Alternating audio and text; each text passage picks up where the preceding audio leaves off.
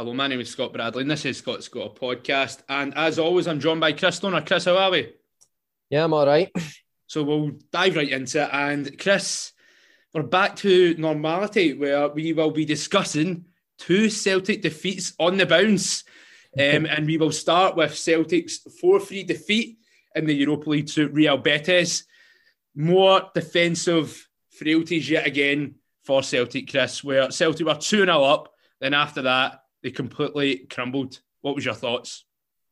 Yeah, um, as you mentioned, um, it couldn't have started any better. Um, I thought, well, the goal on the counter that led to the opening goal, I thought Rogic and Jota were terrific. The Jota assist to Ajeti in the box. Um, initially, it was ruled out as uh, they thought it was a handball, but thankfully VAR rectified that call.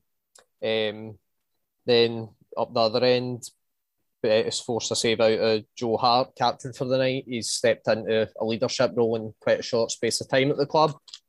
Um, and then again, the what led to the second goal. Once again, we were really deadly on the break. Um, it was really good link up play between Ajeti and Turnbull. Um, Ajeti was then filled in the box by Bravo. Um, Juranovic scored the uh, ensuing penalty. And then we. I see when it was 2 0, I mean, Celtic went 2 0 up, Chris. You were thinking, oh my God, what am I watching? This is going to be something special. This will be a special night for Celtic and Postecoglou. And then after that, it just went all downhill. Yeah, I couldn't quite believe I was watching. Um, we actually had the chance to go up three just not too long after that, which would, would have been would have been an absolute dreamland, and that could have changed the game completely. Um, but unfortunately, Jota, the keeper, managed to make himself big, and then the ball fell to Ajeti, but he couldn't really get anything on it. It was basically just a wee crappy back heel that the keeper soon gathered. Um, and then after that, Betis showed their quality. Um, Miranda, he cut through the defence like a hot knife through butter. Um, it's not difficult to see why he's a ex Barcelona talent. Um, we failed to clear from that one. And then again, from the second one, two in quick succession, we were caught out again, I felt. Um, they managed to beat the offside trap. Um, and then he was able to play it across the box to a free player, just and it was quite an easy tap in. Yeah, and um, like see Celtic though, I will say this right. I thought Celtic throughout the game did play some decent stuff, but it was just yet again the defence is what is letting this Celtic team down. And it doesn't help the fact as well, Chris, we'll come into this in more detail later on when we speak about the Livy game.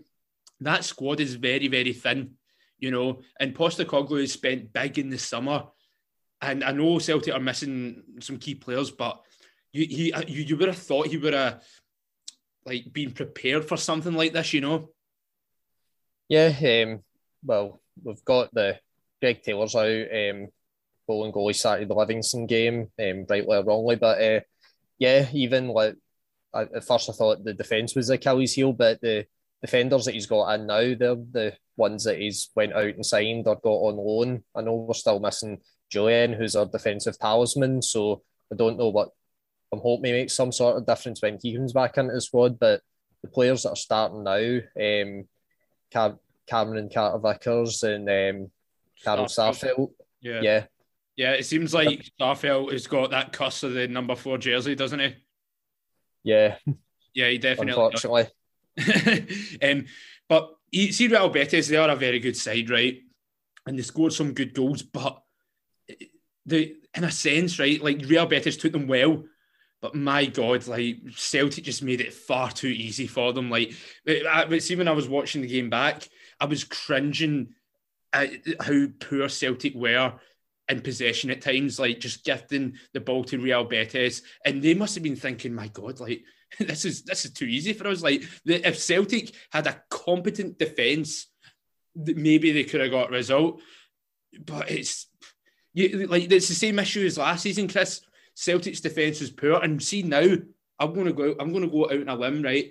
I think the defence is worse than it was last year bold statement given the state of defence was in last season. Um, but yeah, yeah you I know it's the days in the season, but from what I've seen of the Celtic defence, I am not impressed at all. Like I would say, I'd only good centre half I can pinpoint in that Celtic squad is Jullien. That's it. Nobody else. And I know Celtic fans saying, "Oh, we need Jullien back. We need Jullien." Yeah, right. That's one good centre half. What about the rest of them? I know it's still early days for uh, Carter Vickers, um, but Real Betis, he did, he did not have a good game. Right, you can put that down to a one-off, but it's just what if he doesn't come good as well?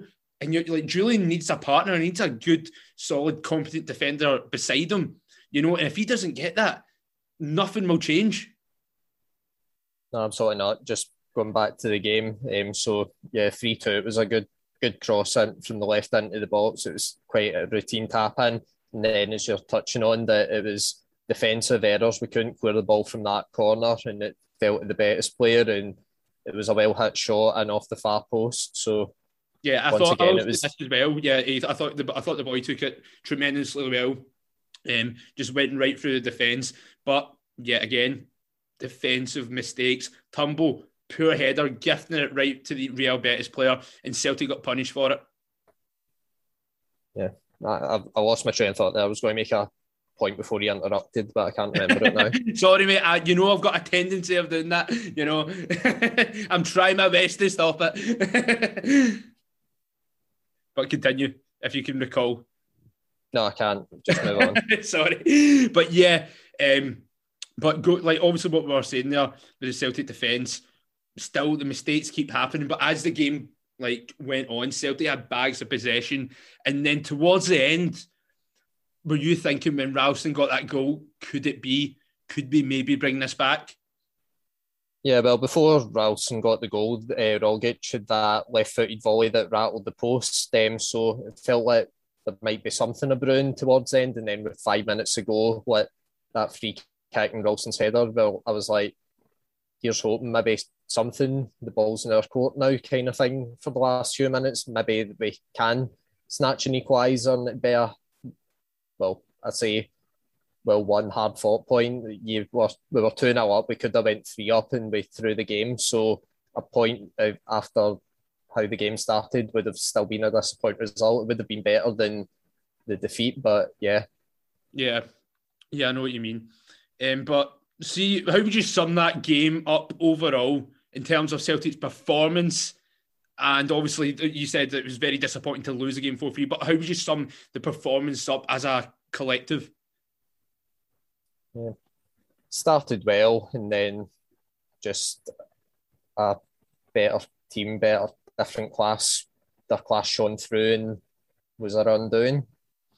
Uh, I want to speak about Ralston. Um, I think he surprised a lot of people, including myself. I think he's he's actually been one of Celtic's like key men this season, where a, a, lot of people just wrote him off and were surprised that Postecoglou brought him into the squad uh, for this campaign. Has he really surprised you? And would you say he's one of one of he can be one of Celtic's key players going forward.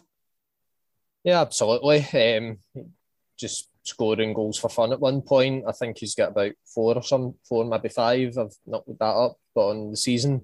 But uh, yeah, pre-season looking at the squad, I thought he's kind of one of the weak links. Like, thought the whole defence was a weak link, but I thought we need a better right back in, and indeed that's how we went out and spent the money on Juranovic. But um, just his performances at the start of the season, it was like Juranovic is going to need to work his way into the squad. That's um, sort of Ralston's job to lose, maybe. Well, in time, you don't go out and spend the money on a international defender to basically sat on the bench. Um, has been worked into the squad through injuries, um, playing him out left. Um, and I think he maybe can, he can play centre as well. But uh, yeah, I think Ralston's a part of Andrew's first team plans for this season important piece of the puzzle. How do you think uh, Montgomery done uh, playing out left against Betis? Uh, I think he, he did all right, yeah. I think he's one to watch. Get him a, a, a, bit more playing time. Um, he could have a big future at the club. Um, and I just uh, before we go on to the Livy game, um, I just want to touch on um, Joe Hart. Do you think, uh, do see with some of the goals, do you think he could have done better for any of the four goals, or do you think he wasn't at fault for any? Um, these goals went, and I've got them wrote down. Um, sorry, I'm just consulting my notes here. I'm trying to sort of yeah. visualize them in my head again. Yeah, because obviously had that the the captain's armband uh, that yeah. night, and uh, we did expect him to get it, so we did um, because since Cal McGregor was out, there was no one else really to like take it, you know, and obviously he's very experienced. Maybe looking at my notes, maybe like the first and the third goal, he could have maybe done a bit better on the second one. Like it was played across him, the boy was unmarked, and it was a tap in. Um, the volley that was in off the post, he was well beaten with that one. He was just rooted to the spot, couldn't do anything with that one. But maybe the first and third goals, I think he could have done better with. Mm-hmm. So obviously a defeat for Celtic in their opening Europa League game to Real Betis away from home. Um, it wasn't the fairy tale Celtic fans thought it could have been. Um, so we move on to Celtic's league game away to Livy at the Tony Macaroni. Um, I don't think anyone seen this result coming, Chris, where Celtic got beat 1 0 off Livingston. Uh, Ex Rangers player Andrew Shinnie scored a terrific goal to win the game for Livy, where Livy won their first league game of the season. Um, Chris, that must have been a and they obviously the losing to Real Betis it was a slow one, disappointing considering Celtic win 2 0. But this one, losing to Livy away from home in the league, from a Celtic's point of view, it's got to be unacceptable, isn't it? Yeah, absolutely. Our um, hoodoo living or seeming hoodoo that we've got when we go to Livingston continues. We've actually not won there since Livingston were promoted back in 2018. Just going to rhyme off like every single what stat line I could think of when I was preparing for the pod tonight. Um, so we've only won, I think it's only one win in our last 12 away games. Um, we've not won away in the league since February or March. Um, six out of the last seven in all competitions away, we've been defeated. Um, so our worst league start in 23 years. The stat line that Rangers fans are loving is it's a worst start in the first six games for Ange and Pedro Caixinha. And um, obviously the first three away league games of the season we've lost. So, in terms of the the performance, Chris, um, what did you make of it? Um, from what I've seen of the game, Celtic just looked very flat. So they did throughout the whole game, created a few chances here and there, but just was not enough bags of possession, but just not productive with it at all. Just really poor, especially in that final third.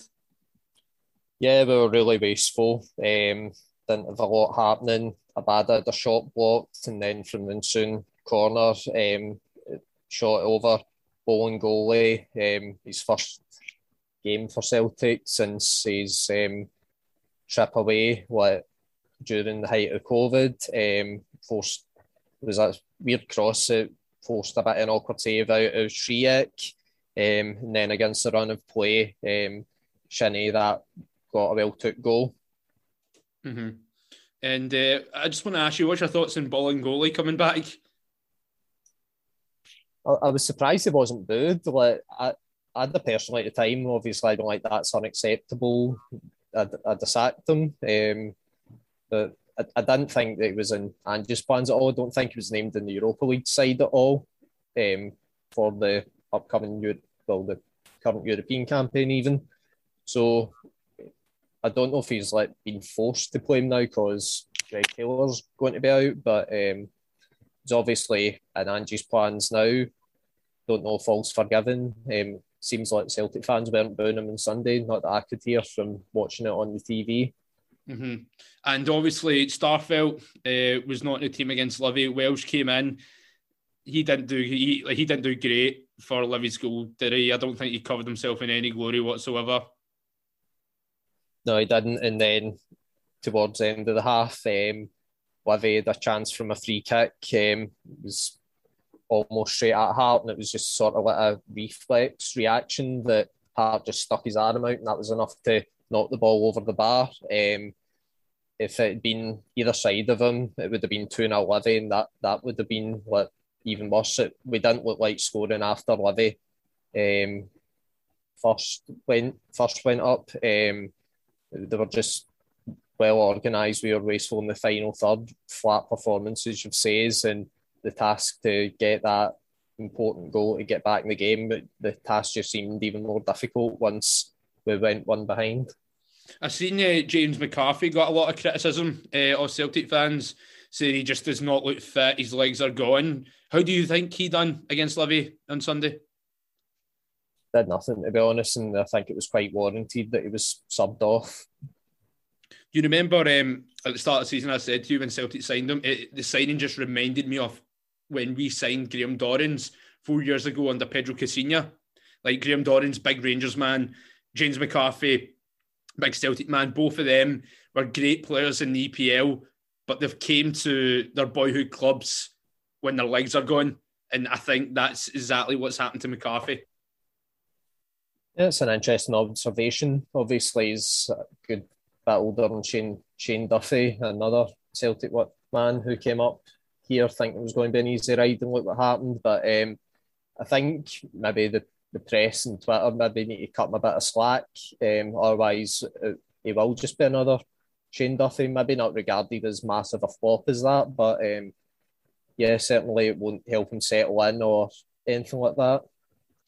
So, like, what do you think against Livy? Right, what do you think Celtic like really lacked? What do you think they really could have done better? Do you who, see if they had Kyogo there? Do you think that could have been a different game? Because when, when you look at that final third, the only player I could see that really could cause a problem for Livy on Sunday was Ajeti. That was it. You know, because I'm just when I'm looking at Celtic starting eleven from Sunday, it just it. I don't. It doesn't scream quality to me. You know, it like you've got Turnbull, g- good player, but last couple of games, I think he's just he's not been firing in in, in all cylinders. Um, Abada, I don't know. But yeah, like that's the thing. Celtic are, as I said in the pod, pod earlier, they are missing some key players. But like, do you think things could have been different if they had Celtic had their their main guys back, like McGregor, Kyogo? Um, yeah, I think so. Um, actually, it wasn't until I watched Sportscene back that they touched on the fact that some of our quality's gone after the transfer window, and that was the first that I really thought about it, and it did strike me that yeah, we are missing that kind of star quality, so so to speak. Yeah, and I'm looking at that Celtic bench from Sunday, Chris. That is like Postecoglou will be looking at that bench and be like, "Who can I bring on to change this game?" Like he's got Soro, like he brought in Soro, Bitton, and Johnston. Like, like that, they're, they're they're not going to they're not going to come on and win your game, are they? No, not that that wasn't really any difference makers or any would have come on and kick started the team, so to speak. But in terms of Livy, though, we speak about Livy. In terms of Livy, how impressed were you with them? Like they're a very well organised uh, unit, so they are like they're they're very well coached under David Martindale. Uh, what positives can you give Livy from Sunday? Uh, yeah, just very well organised, made it tough tough for us to break down. Um, obviously, used that plastic pitch a bit to advantage. I don't, don't know if it was tongue in cheek about, but David Martindale made a comment about not watering the pitch before the game. So um, I'm not going to use that as an excuse for Celtic's performance or anything like that. Um, the squad we've got should be going to places like Livy, plastic pitch, grass, whatever, and playing on it and getting the right result. Yeah, like see the the whole excuse about with the with the Livy's uh, plastic pitch.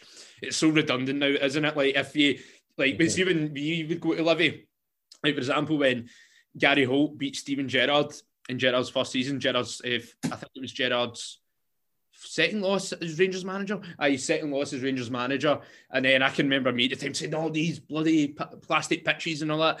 See now, uh, like if we were to go to Livy and we drop points, it's I'm not going to use that as excuse. Like as you said, the old firm have enough quality to go to Livy and win.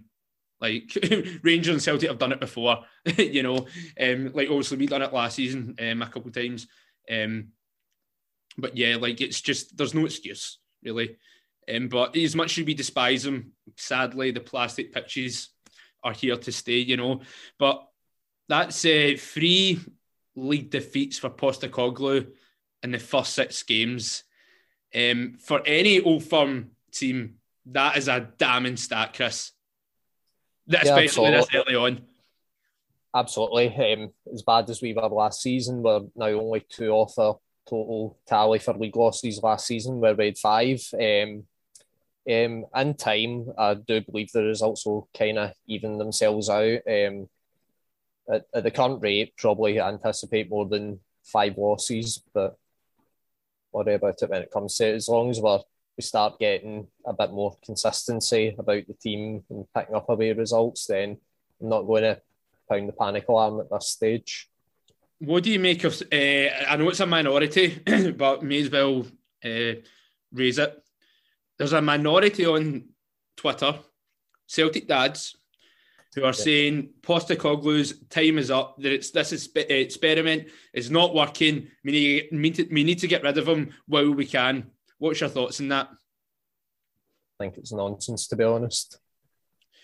So I know. Um, I obviously have my doubts about Postecoglou, right?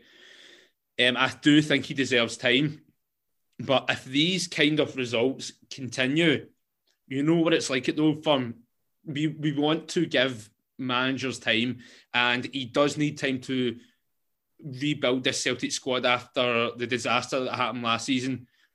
But if he keeps losing game after game and getting bad results, it can't continue. Look what ha- happened with Pedro Caixinha. He was getting bad result after bad result, and then we just had to pull the trigger.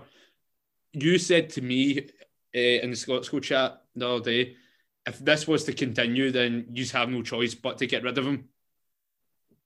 Yeah, there's only so long you can give him. Um, don't think most well most decent Celtic fans like Barbie Celtic dads they'll tell you that this season's all about a rebuild and there shouldn't we shouldn't unless Rangers completely bottled it or we started picking results up then there'd be no realistic expectation of any sort of title challenge this season. But we definitely want to see progress towards it, that we do sort of close that gap. Um, if these results continue and Rangers start running away with it, then that'll probably be time up for Ange, I think. Yeah, I would. Uh, I would imagine so. Um, so, is there anything else that you want to touch on, Chris, before we move on to the Rangers segment? Uh, no, I'm good. So, Chris, as uh, all the listeners know, this is a segment where I pass over the, the hosting duties to your lovely self and fire away. So obviously we'll start with the Rangers Lyon game. yep, last week you were confident. Well, I wouldn't say confident. You were being optimistic, saying yeah. you would get the two one on the night. Um, didn't quite go that way, did it, Scott? No, it did not. Um, I uh, I was being very optimistic, um, but uh, I said on I said on the podcast that Lyon are Lyon are a terrific side, and uh, they showed their qualities on the night at Ibrox where they beat us 2 0. Um, obviously, it was a real sore one, losing the opening Europa League group game. But yeah, it was it was it was a terrific goal. One I believe I think could have been prevented, you know. Um, so that was that was a real gutter, but don't like you can't take it away from him that it was a it was a beautiful strike, but I think we could have done a bit better with that one. And then obviously shortly after that, like Joe Aribo, Ryan Kent, and Lundstram had some decent chances, but we could not prevail. So at half time, I was feeling a bit still still optimistic, uh, hoping right we can go out there uh, and we can do this. Uh, you know, we can still get result. You know, and then second half, Lyon go two 0 up through a James Tavernier own goal, a number of errors leading up to it, which right like so. But Ryan Kent, he tracked back to win the ball. Um, he loses possession. Allan McGregor makes a double save. Connor Goldson clears the ball off the line, but it hits off Tavernier and it ends up being a James Tavernier own goal. And see at that level, Chris, when you're up against a top team like Lyon, you cannot afford to make those kind of errors. You know, you just can't. So then not long after that, James Tavernier uh, had a free kick which clipped off the woodwork. Ryan Kent ended up coming off with an injury. Um, he's out for a number of weeks. To be honest, I think that will be a blessing in disguise, Chris, because Ryan Kent has not been himself this season. I, touched on it last week. He's lacking something. He's lacking that oomph. He's lacking a bit of confidence. Um, don't. It's. I think this could do do him the world of good. Comes back fresh, ready to go, and hopefully we can see the Ryan Kent that we all know that he can be, which is a top quality winger who's fearless and just takes players on for fun. Um, overall, though, it's disappointing as it was. I thought we didn't play all that bad. You know, um, we were just a wee bit lacking. We were just lacking that bit of quality in the final third. The best chance I thought that we had was uh, with Ryan Kent in the first half, which uh, their goalkeeper put out for a corner. Um, Morelos was pretty much isolated throughout the whole game, not getting a lot of good service. Um, I, James Tavernier, I, he was not good, if I'm being honest, at all uh, against Lyon, you know. But it's just one of those ones, Chris, where you just need to hold your hand up and just be like, they were the better team in the night. And I would say they're the best team in the group. This is a this is a Champions League team that we, we've came up against. This is they're no they're no mugs. They're not at all. Um, they, they made the Champions League semi final over a year ago. Of course, they're not the same side as they once were, but this team should be playing the Champions League and they will top this group. There's no doubt about it. I don't honestly, I don't see them losing a game in this group. I, I will see them. I can see them going pretty much all the way, at least to the semi-finals of this competition. Yeah, absolutely. Um, that you touched on give Rangers credit um, for the highlights I've seen. Certainly, the chances were there, but just like that bit of quality in the final third, as you say, and Lyon side of their quality just took their chances. So I think that's so overall quite a fair assessment of that result. Oh, it was um, massive, massive missed opportunity. Um, that was see because Celtic dropped points at Livy. Celtic dropped points at Livy, and that was a great opportunity to extend the gap over Celtic. And we just, we just, we, we didn't it, but it was a missed opportunity, you know, because see, first half, I would say that was the first half against Motherwell. We played some great stuff. We knocked the ball around tremendously well. We had 14 shots and six on target only in the first half. You know, that first half performance was probably the best we've played all season, you know. Um, so, yeah, like, but there was one scare in the first half, and uh, Jack Simpson was massively at fault. So, Lamie kicks the ball up the pitch. Um, Simpson out, of, he was out of position. He allowed Tony Watt to go through. Um, he takes it past Simpson again, and then takes it past McGregor. And then it seemed to be an easy tap in for Tony Watt until Connor Goldson made a last ditch beautiful tackle, you know, and he got away with that one. We massively got away with that. And it just shows yeah. you the quality Connor Goldson has. Yeah, and then it was um, off that uh, goal saving tackle, he's actually went down the other end and got the goal. Yeah, um, exactly. Sakala. Uh, it was great to see him uh, getting his first competitive goal. He looked lively, had bags of pace, lots of energy, and he offers something different in this Rangers side that uh, compared to Morelos. Right, Morelos is uh, still our best striker, right? But Morelos is not exactly the quickest. But Sakala, he, he gives that gives us that extra bit of pace down that down the middle, you know. So yeah, I was I was delighted to see him get his first goal, even though he was he was offside. But who cares, you know? uh, I'll take it. yeah, and then he was unlucky not to make it a double. Um, ball had a chance, the ball went under Kelly, and um, he was thankful that his defender was there. Oh yeah, I know. Um, 110%. Um, but yeah, like like basically, so that first half we played tremendously well. Then second half starts, and um, we were not the. Come back to sorry. sorry um, um, I'll make second half we were not the same side, Chris. That's for sure. Um, the, I would say the key moment in the second half, right? We just looked at a totally different side. We looked fatigued, so well, we looked tired. But the key moment was we hit Motherwell on the counter attack. Um, Steven Davis goes on a blistering run with the ball, right?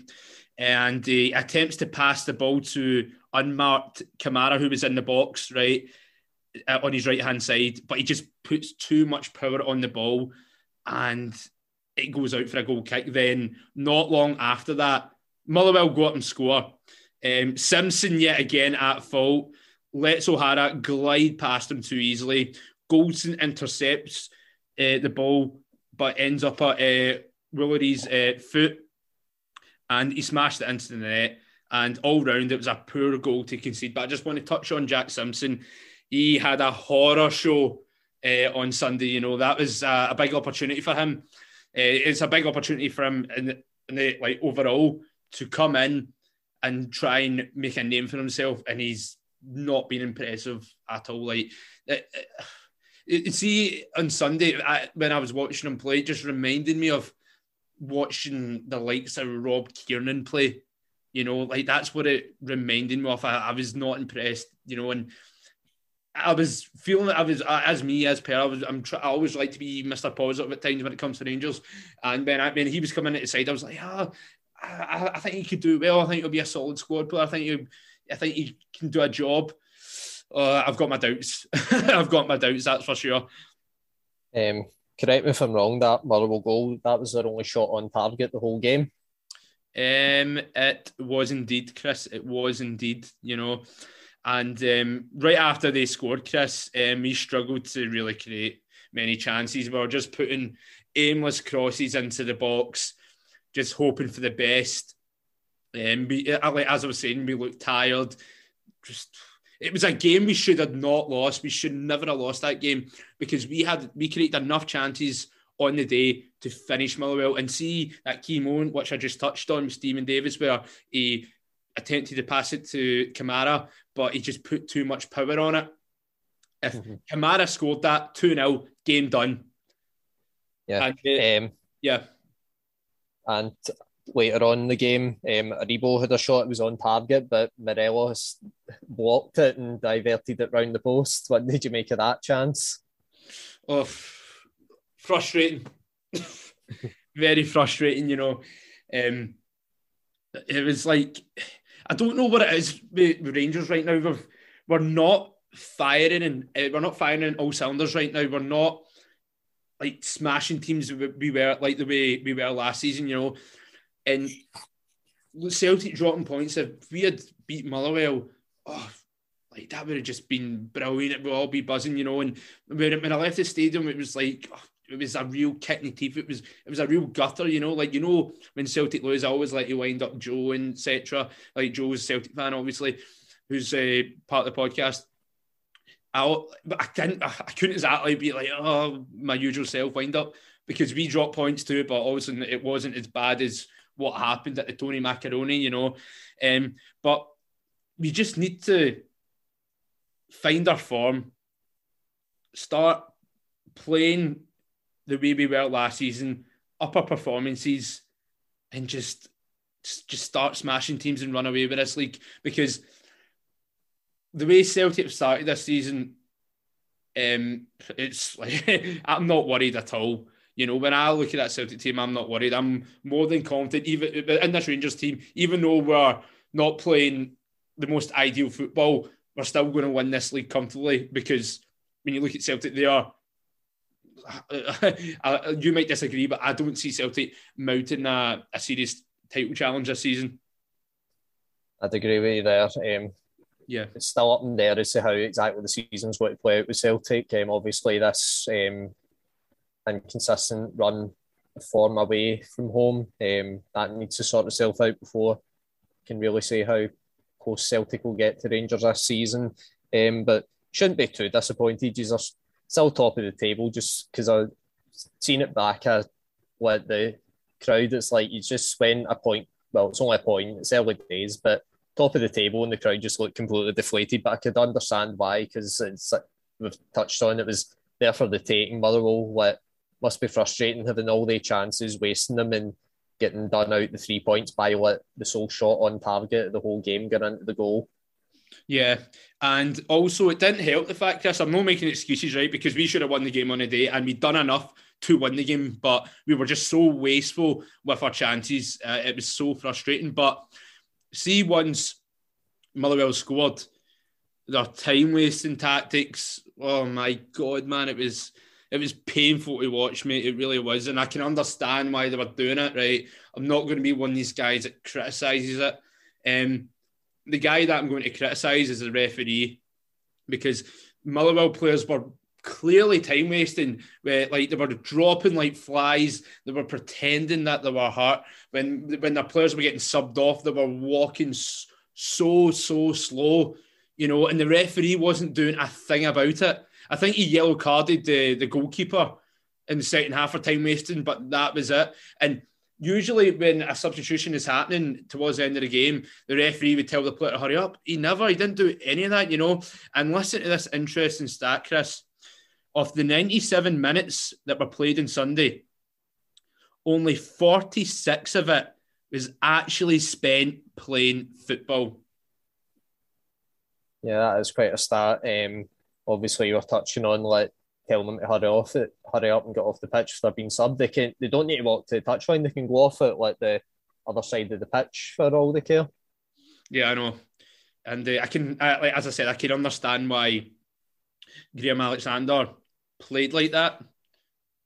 The, the guy I'm blaming the referee. That's who I'm blaming. You know, because he should have done more to prevent that kind of those kind of like tactics being implemented not the, I was going to say not the first time Motherwell played tactically at Ibrox last season. They played the most anti-football ever when they went one behind, but it didn't pay off for them on that day. Yeah, no, absolutely. Um, and I, I want to touch on uh, Jack Simpson again, right? Um, I, one thing I don't get, right, is how did Steven Gerrard? I love, oh, everyone knows I love Steven Gerrard, right? But one thing I don't get why did he think it was that? Why did he think it was that Jack Simpson was the better option ahead of George Edmundson? I can totally understand why he loaned out Katic. I agree with that. Katic needs regular playing time. George Edmundson, though, I've always been a fan of his. And see when he had that spell in the team in 2020, he scored against Leverkusen. He had a blinder uh, away to Braga. So he did why did he think it was a good idea to get rid of him and then think it was smart to keep Jack Simpson? I don't get that, you know, because Edmundson made a mistake last year. He loaned him out to, uh, I think it was Derby, maybe. Uh, he loaned him out and he came back and then he sold him, you know, and I, I think he could have been a great player for us, you know, and I think if Edmundson was in this team, he would slot in well as a, a good replacement for the time being while Helander's out, you know, and he's he's like he's proved himself at Rangers. Simpson, Simpson hasn't, you know. So that is a strange one. Why Gerrard thought to get rid of him instead of like Simpson. You do wonder, like you touched on Edmundson, like breaking COVID rules. Obviously, not as serious as what Bolingoli did, and yet he still finds himself at Celtic and getting a start. Yeah, um, it's no, it's a strange one. So it is, but Motherwell, they got they got they got their point, and the, their game plan once they scored totally worked for them, you know. Um, but I will say this: so it was um, an interesting front three that uh, Steven Gerrard went with. With, uh, with uh, Kemar Roofe and Scott Scott Wright. And uh, obviously, with Ryan Kent out of the team for a number of weeks, Scott Wright, it's a great opportunity for him to just be getting consistent first team football. And he can really stamp his marker in that position. So hopefully for his sake, he can thrive to the occasion because that that see Ryan Kent's position, no one is touching him for that. He's got no real competition there. So Scotty Wright has a great chance to really give Ryan Kent a run for his money, you know. Kent get straight back into the team after his start to the season if Scott Wright's firing on all cylinders. Yeah, no, exactly. I know, and uh, I will say this as well. Steven Davis, um, love him to bits, but see tomorrow night against Livy, I want to see him get a wee rest. Like he's he looks stunning, you know, especially at the age of thirty six. You know, just we're playing Livy in the cut. I don't want to underestimate Livy, but and they will be booming with confidence by the way after getting a result against Celtic. But yeah, give absolutely. Davis a wee rest, yeah, and I would drop James Tavernier for tomorrow and give Nathan Patterson a, a shot in the team, man. Like Nathan Patterson, man, like I think, oh man, he must be like tearing his hair out in the stands, like because as much as I love James Tavernier, he's been very underwhelming so far this season. So he has like obviously scored the best goal of his Rangers career last week at St Johnstone, um, but he's he's not been the same player as he was last year, you know. And I don't think many of the, the our players have been the same as last year. A lot, of them are out, out of form. You know, I don't know if it's second season second season syndrome, a hangover from last season. Don't know what it is, but see once Rangers start coming into good form, I think that's where Rangers will start to like comfortably run away with the title. Yeah, I think it's just a matter of getting the time and working the way back into that form. Um, I think obviously the season ended obviously as it does. That maybe killed a little bit of momentum and they've not been able to carry it forward or pick it up again quite as quick. But I think it will come in time. Yeah, yeah, I agree. And the last thing I will say on uh, uh, on Rangers is um, well, just basically on the Rangers Motherwell game. Flag Day was massively underwhelming. Like, I was so disappointed, Chris. Like, genuinely, I was expecting a, a, a huge display. The team's out on the pitch, fireworks, the whole nine yards, all that stuff. And all we done was unveil the flag. That was it. I actually forgot to touch on the fact that it was Flag Day. I've got that jotted down. Aye, that, that that's what it was. That's what Flag Day was. We unveiled the flag. No display, no fireworks for the our 55th title, our first title in 10 years. Just unveil the flag. That's it. Yeah, it's a special title as well. Obviously, first one back, 55, which was a mantra for a couple of years going for 55 and then stopping Celtic's precious 10. It's a special title for Rangers. Yeah, I was I was disappointed in the club because I thought they would do more for that kind of occasion. And uh, I, like 10 years ago when we had our flag day against Hearts, it was a beautiful display. Like it was, it was tremendous. So it was, it was a spectacle. And a lot of the support got into Ibrox very early because usually a lot of Rangers fans are being allowed and they'll be at the pub and they'll usually tend to get in at maybe quarter to or like 10 to or whatever. A lot, of the stadium is packed and then, oh, and it was just a massive disappointment. Mm-hmm. Yeah, but um, I will say tomorrow against Livy, uh, my quick prediction: Livy are no, they're no mugs, and uh, as I said, they will be buzzing with confidence after Sunday. I am going to go with a. I'm going to go for a two 0 I'm going to go for a two 0 Chris. Mm-hmm. Who have, uh, we've got, got, we've got Raith, Rover, Raith Rovers on Thursday night. Disco lights are back. I seen on the Celtic Twitter page. I, didn't know that yet, but doing it for a League Cup game against the Championship side, that's a wee bit much, I think. I know. Are you going? Aye, I am going. It'll be. I'll be there. And uh, also, oh, before we go, we're meant to touch on this. I'm looking at my notes. Um, Chris Sutton and Neil Lennon were refused entry to Ibrox. What was your thoughts on that? That was an interesting one, to be honest. Yeah. Um, I see a lot of pundits, are, well, a lot of like a lot of pundits and a lot of people in the media are like up in arms about it, but I don't know why because Celtic have banned the likes of Hugh Keevins uh, and various other journalists from entering Celtic Park. So Rangers refusing entry to uh, Chris Sutton and Neil Lennon. Like, what's the issue? Like, I didn't see people in the media kicking off at Celtic when they refused entry to journalists you know, I yeah. I don't know. I, for me, I think it's been blown out of proportion. You know, and I seen I see Alan McCoist actually. I, I love Ali, but I thought he was talking nonsense here. Um, he was on BT Sport and he was like, "We're going down the Beijing route," and you're like. Oh, come on, like you really trying to compare yeah. Chris Sutton and Neil Lennon getting refused entry to go into Ibrox and speak about a football game to the, the, the, re, the regime in Beijing. Like, come on.